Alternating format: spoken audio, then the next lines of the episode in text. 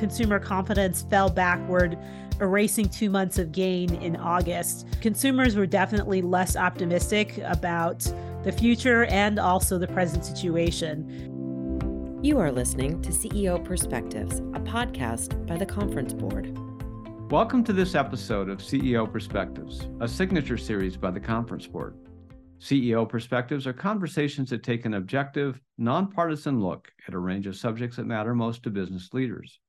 I'm Steve Odland from the Conference Board and the host of this series. And in today's conversation, we're going to be discussing the state of the global economy. But first, we're going to look at the brand new data released by the Conference Board on U.S. consumer confidence. Joining me today is Dana Peterson, Chief Economist here at the Conference Board. Dana, welcome. Hi, Steve. It's great being here. So, Dana, how are consumers feeling in August? Well, not so great. Uh, certainly in the US, consumer confidence fell backward, erasing two months of gain in August. Consumers were definitely less optimistic about the future and also the present situation. And I think what was most surprising was the fact that expectations had been building over the last couple of months, and then we retreated right back to where we were several months ago. So what was it? I know you asked consumers specifically, what was it that was driving it? Any color commentary on that? The write-ins revealed that consumers were still very concerned about inflation overall, and in particular, food and energy prices, uh, especially gasoline. And we noticed that those prices have been rising in the hard data, and that certainly caused consumers to feel less optimistic, both now and in the future. Um, consumers are also expressing concerns about labor markets and job availability, which is something that is quite new. They've they've been pretty sanguine in terms of looking at labor markets as something that's been supporting their incomes and their household finances, and it seemed like some doubt crept in in August. Yeah, it's interesting. You know, uh, gas and, and food are pretty low on uh, consumers' Maslow's hierarchy, right? I mean, yet those are two things you have to have, and if you see any burp in inflation, then you know it kind of rattles the markets. It certainly does. And I think that's what we saw in August. And just looking at the JOLTS data, which were also released today, we saw that there are few job openings, fewer job openings than there were. And certainly fewer people are quitting. So that suggests that consumers are starting to take stock and realize that maybe all the opportunities are, are not out there anymore. And certainly when we ask them about the present situation in terms of jobs hard to get or job availability, uh, both of those measures were less ebullient than in the past. Now, you know, uh, the stock market has stayed really high. I mean, we were within throwing distance of an all-time high. So markets seem to be shrugging this off. Any thoughts on that? Well, yeah, markets did rally today, uh, but I think they were rallying more so on the JOLTS data than our data because the JOLTS data was kind of like bad news is good news. So you know less uh, froth in the, in in the labor market means potentially the Fed won't hike as much, um, and the markets view that positively. But if we look over the past few months, the stock market is down, and some of that has to do with the fact that we've seen flagging in banking stocks, and banking stocks have not been doing well because of concerns about a redux of the banking crisis. Now, we didn't ask consumers about that, but they do weigh in on what they think stock market uh, prices are going to do going forward. And in general, they said that we think that stock market prices are going to be lower. Meanwhile, interest rates will be higher going forward. Now, you didn't see a lot of differentiation by age or demographics this time, did you? No, everyone was unhappy.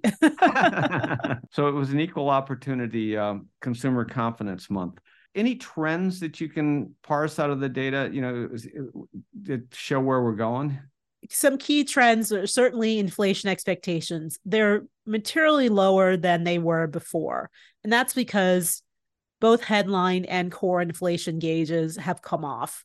Um, headline more so than core and core excludes food and energy. And we know that energy prices and food energy prices are lower this year than they were last year and food prices are not rising as aggressively. But what we did see was just kind of the month to month change that were worse than those two indicators. And so we saw an uptick in the inflation expectations gauge for one month but we need to watch to see if that continues um, other trends are certainly with respect to consumer finances. Um, for two months in a row consumers have have have been a little bit less optimistic about their current and future finances as well as current and and future incomes.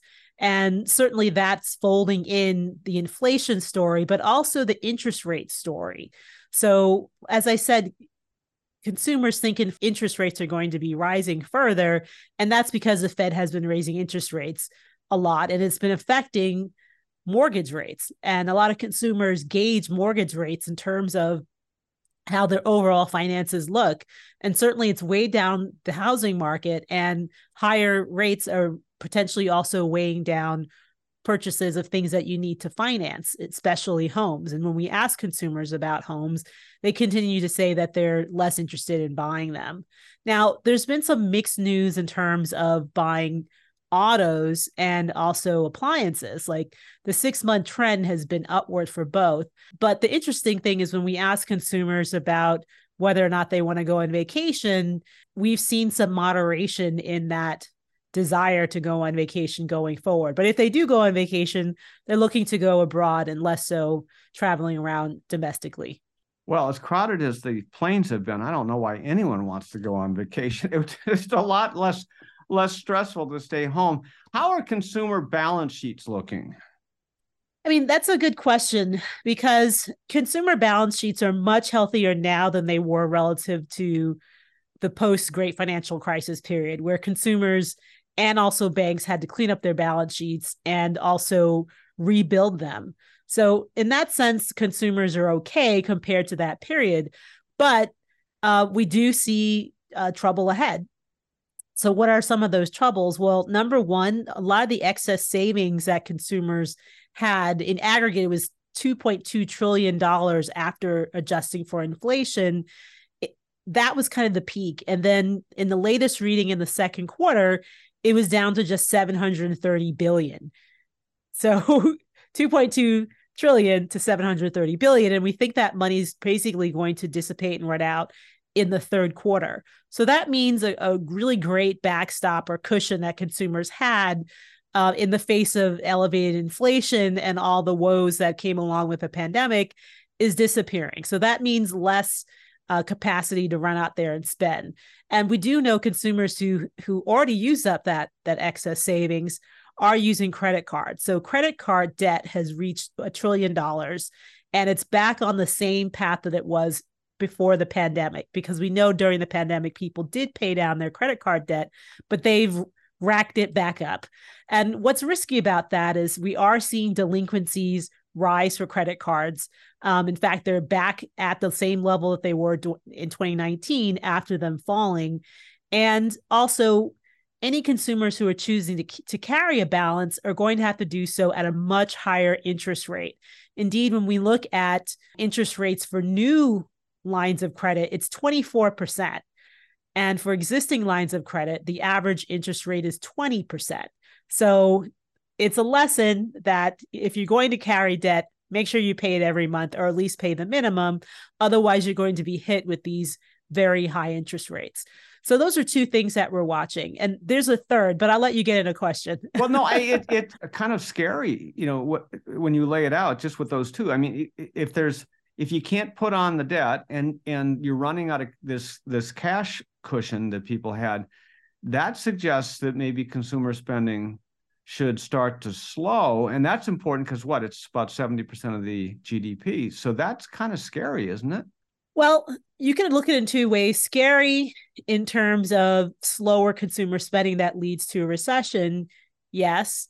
But also consumer spending needs to slow, or else the Fed is going to continue raising interest rates and may, quote unquote, overdo it and result in the economy having a hard landing as opposed to something in the middle between hard and soft. And that soft land, well, that middle point would be a short but shallow recession. And so, what I'm also worried about, the scary thing is that this could reflect back into financial markets because you do have financial institutions that are lending money to consumers, both auto loans, consumer loans, and other types of loans. And we're seeing that defaults are rising, and certainly the the charge offs for banks, the other than the largest banks, are on the rise as well. They've spiked in recent months. So that spells trouble potentially for banks, especially for small and medium sized banks who are also who are continuing to face some of the strains of the banking crisis uh, that was sparked earlier this year. So there are different levels of scariness that we see. Yeah. Now, beginning in, you know, I guess towards the the the first part of 2022, so about a year over the last year and a half, we've had, you know, most CEOs and about 101% of economists that have predicted a recession. What are you forecasting now? Sure. So first, let's talk about what the CEOs think. So there are roughly 84% or 85% of CEOs in our CEO confidence survey of the biggest companies saying that they still expect a recession. They still expect it to be short and shallow at some point over the next 12 to 18 months.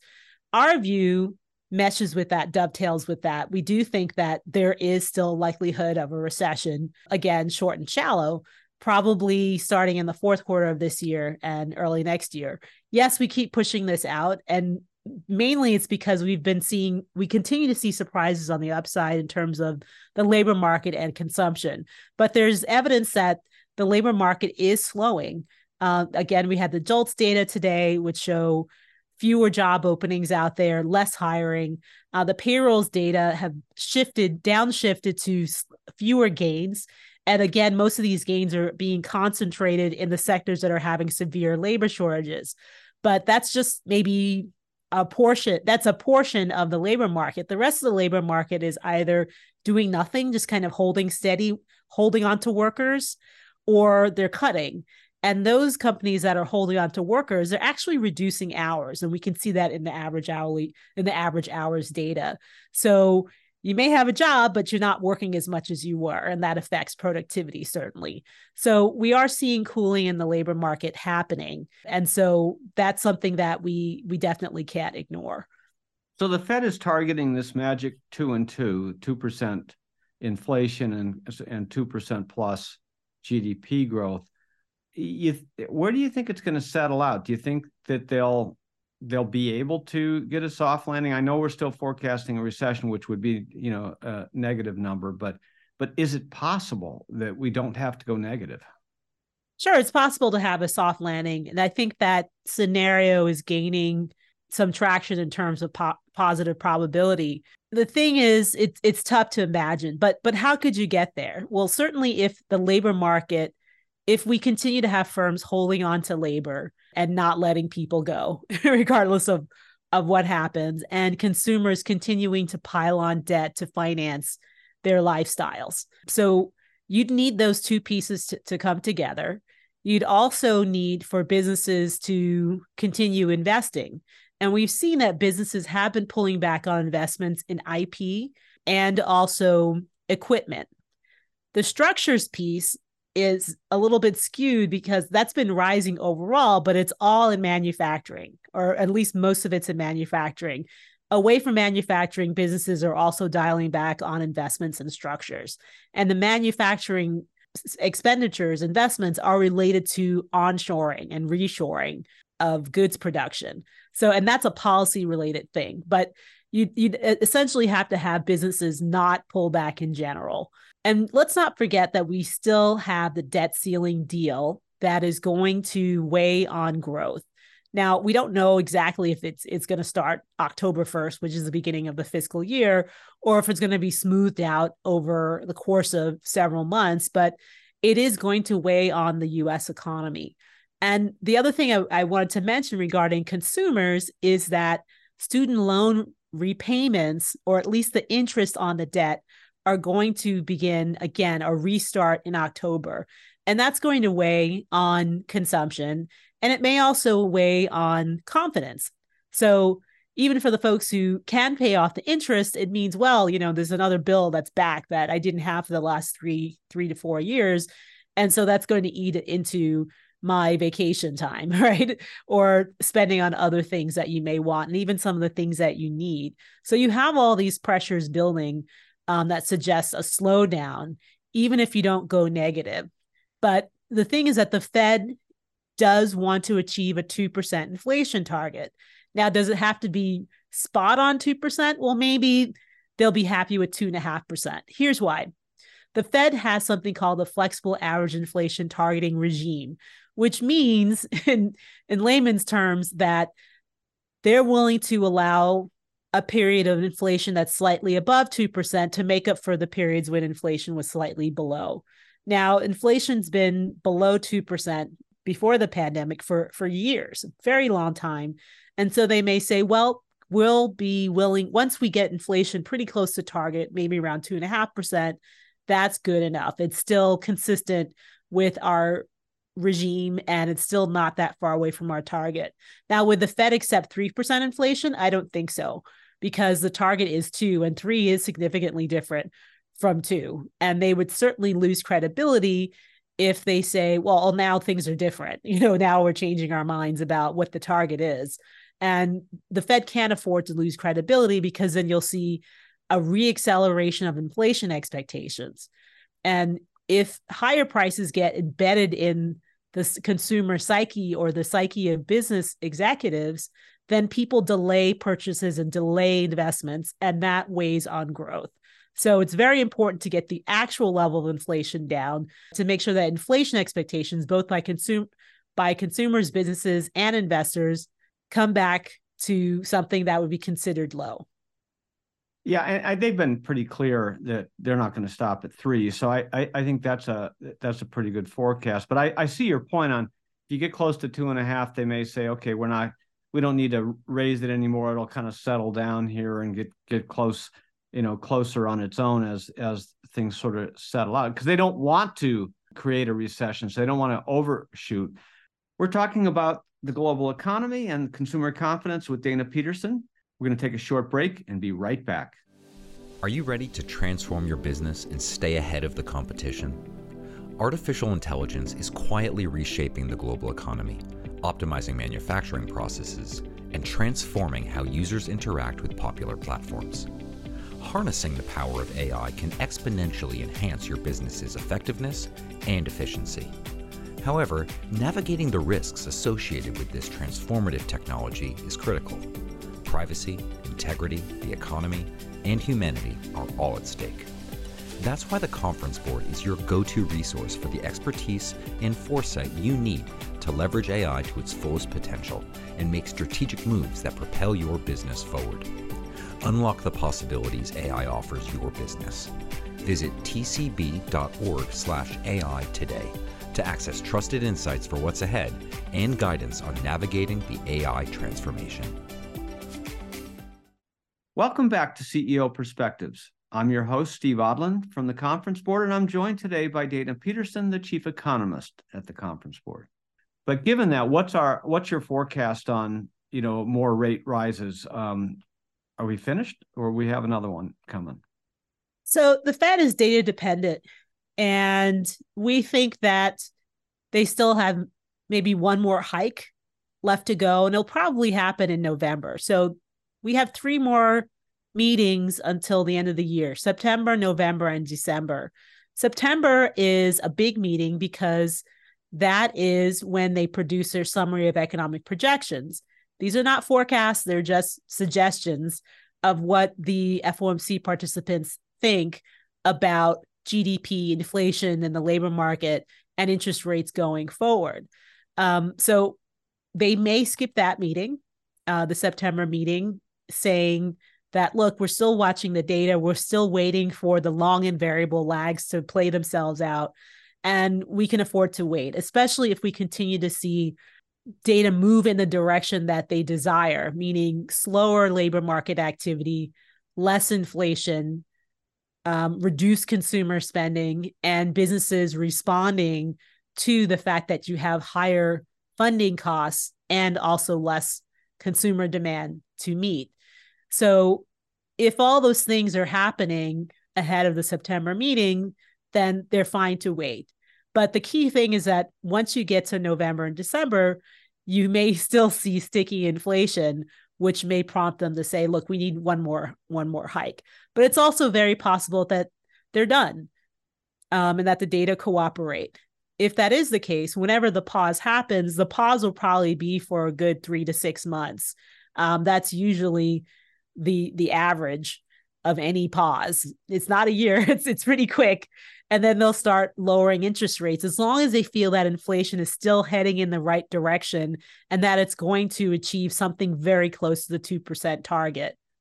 Yeah, because there's a lag to all of this. You know, it's not just a switch, as you've said many times before. And, you know, an example of that is, you know, rents, you know, following the, you know, the real estate market. So, you know, that they can they can even be they could stop raising and then start the lowering and inflation could still be on the you know on the downswing right as, as yes. well as gdp so all right anything else on the us so for the US, I think we need to continue to watch the data very closely, both hard data and soft data. So, in terms of hard data between now and the next FOMC meeting, we are going to receive two more inflation reports uh, one from the personal consumption expenditure uh, data and one from the consumer price index data. We're also going to receive more reports on the on employment, or at least uh, well, two more reports, ADP and also the BLS report on employment. And then we need to watch uh, the tracking GDP data, such as retail sales and inventories.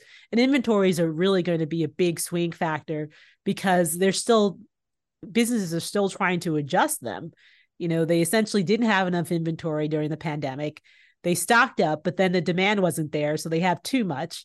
So we need to watch that as well. So I think we also need to watch financial markets and how they are pricing in how many rate increases and also when the rate cuts will happen as well as watching yield curve activity and the stock market. So these are all things that we need to pay attention to because the Fed is going to be folding all of these pieces into their framework for determining the path for interest rates going forward.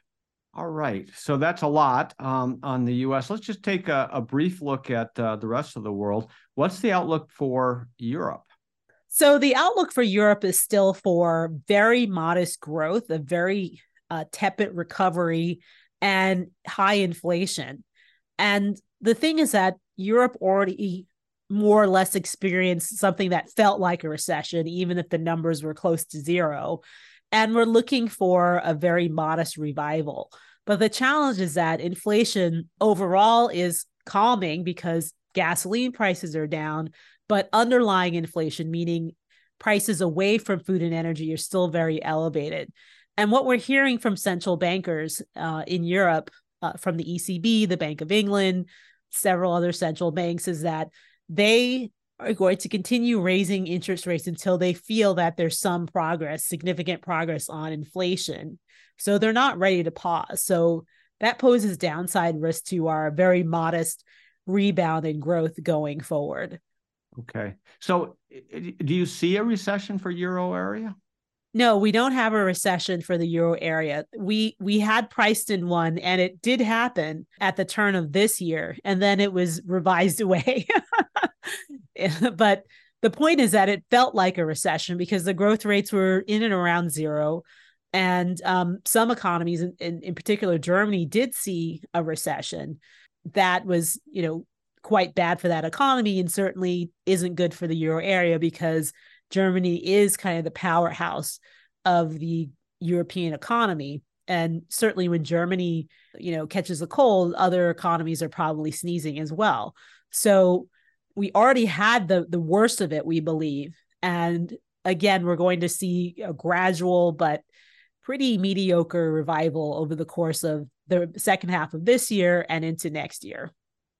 Okay, so that's Europe. Um, you know, the other huge economy is is in Asia, and that's China, looking weaker and weaker. What's going on there? Sure, there's a lot going on in China. Now, we've always had a very conservative outlook for China for this year and even for next year. But even that conservatism is looking optimistic at this point. Uh, we had a 5%, 5.1% growth rate, but it may undershoot that. Uh, why? Because China is uh, experiencing a lot of headwinds to growth. So, one headwind is a major headwind is the consumer. Even though consumption is a much smaller share of China's economy relative to the US, it's more like around 30% or so. Consumers are still important, and consumers have had very low confidence and they're not spending. They're not spending because they are building up precautionary savings because they lost a ton of money in home valuations from the housing crisis in China. So they've lost wealth. And so they're rebuilding that wealth. And they're also not willing to spend, even if you lower interest rates and, per, and even if you gave them dropped money from helicopters, they're not going to spend it because they don't have a, a social safety net.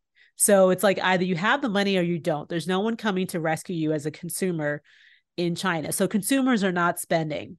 We're also seeing slower exports growth. And that's a big function, a big function of that, or two two reasons for that are that there's less demand overall in the global economy. So that means fewer exports.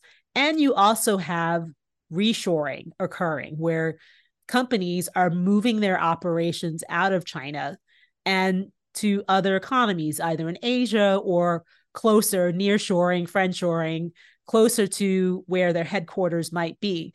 And that's certainly happening in the US. And we're seeing that show up in the manufacturing data as well as in the construction data. There's a lot of construction for new factories in the US because of this this onshoring, reshoring phenomenon. So that's weighing on exports for China.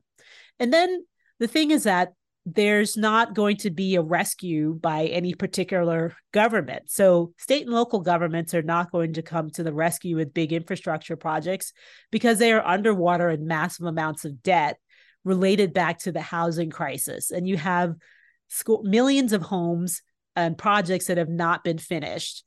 And certainly the private sector holders of these projects are defaulting. So, there's no one to swoop in to build out infrastructure to support the economy. And the central government is also not looking to lend support with regard to the housing market either, other than helping to finish projects that have already been started. And in general, there's a desire by the central government to shift China away from an economy that's focused on supply, meaning building infrastructure and exporting towards an economy that's dependent more on demand, which means consumer spending. But you're missing the main ingredients that you need to get consumers to spend, which is confidence and a safety net just in case things go wrong. So you put all those things together and you know, we have seen even today we've seen more moves by the central bank and local banks to lower interest rates, but you still need the desire or demand to invest and spend. And we're just not seeing that in China. So we're looking at a weak scenario, weaker than what we even forecasted for this year, and then even slower growth going forward. Okay. Any other thoughts from, you know, for any of the other areas of the world? One thing that's been really interesting is that last week there was an announcement by the BRICS coalition to expand their membership to a number of other economies. Now, that's certainly has meaningful implications on the economic front as well as the geopolitical front. On the economic front, it means that you're going to have a bigger organization of economies that are major producers of energy, food, metals, rare earths. So you'll have some of the biggest producers as some of, as well as some of the biggest buyers. So with all of that, with the economic prowess, that also can mean political aspirations that may be pursued. Well, there certainly is a lot going on in the world today. Dana Peterson, thanks for joining us. Thank you. And thanks to all of you for listening in to CEO Perspectives. Every week, I'll be joined by a prominent thought leader to provide insights on the issues of our time. We'll cover the leading topics in economics, public policy, ESG, and more. Please share CEO perspectives with your colleagues, with your friends, with every economist you know. You have been listening to CEO Perspectives, a podcast by the Conference Board.